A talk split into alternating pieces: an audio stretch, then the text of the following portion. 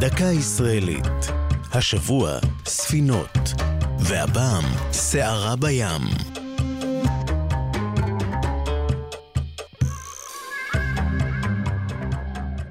מחזות ביקורתיים רבים בארץ, אך רק אחד הוגדר כמעשה חבלה במאמץ המלחמתי של ישראל.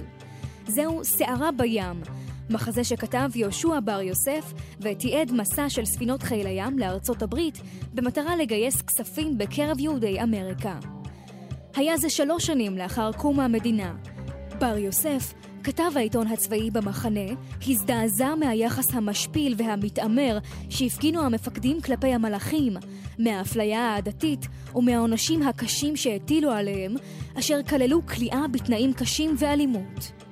כאשר חזר ארצה, תיעד בר יוסף את רשמיו במחזה, שבמרכזו דמויותיהם של רב חובל וקצין צעיר המצילים ספינה בעת סערה.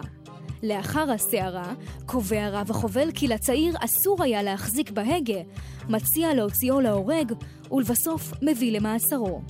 חברי המועצה לביקורת סרטים ומחזות, גוף הצנזורה התרבותית שפעל באותה תקופה ועד שנת 91, התלבטו אם לאשר את העלאת המחזה מחשש פגיעה בתדמית צה"ל. באופן חריג הביאו את הנושא לעיון הרמטכ"ל דאז יגאל ידין, שבעצה אחת עם ראש הממשלה ושר הביטחון דוד בן גוריון, הורה לפסול את ההצגה המתוכננת. יהושע בר יוסף הלך לעולמו בשנת 92.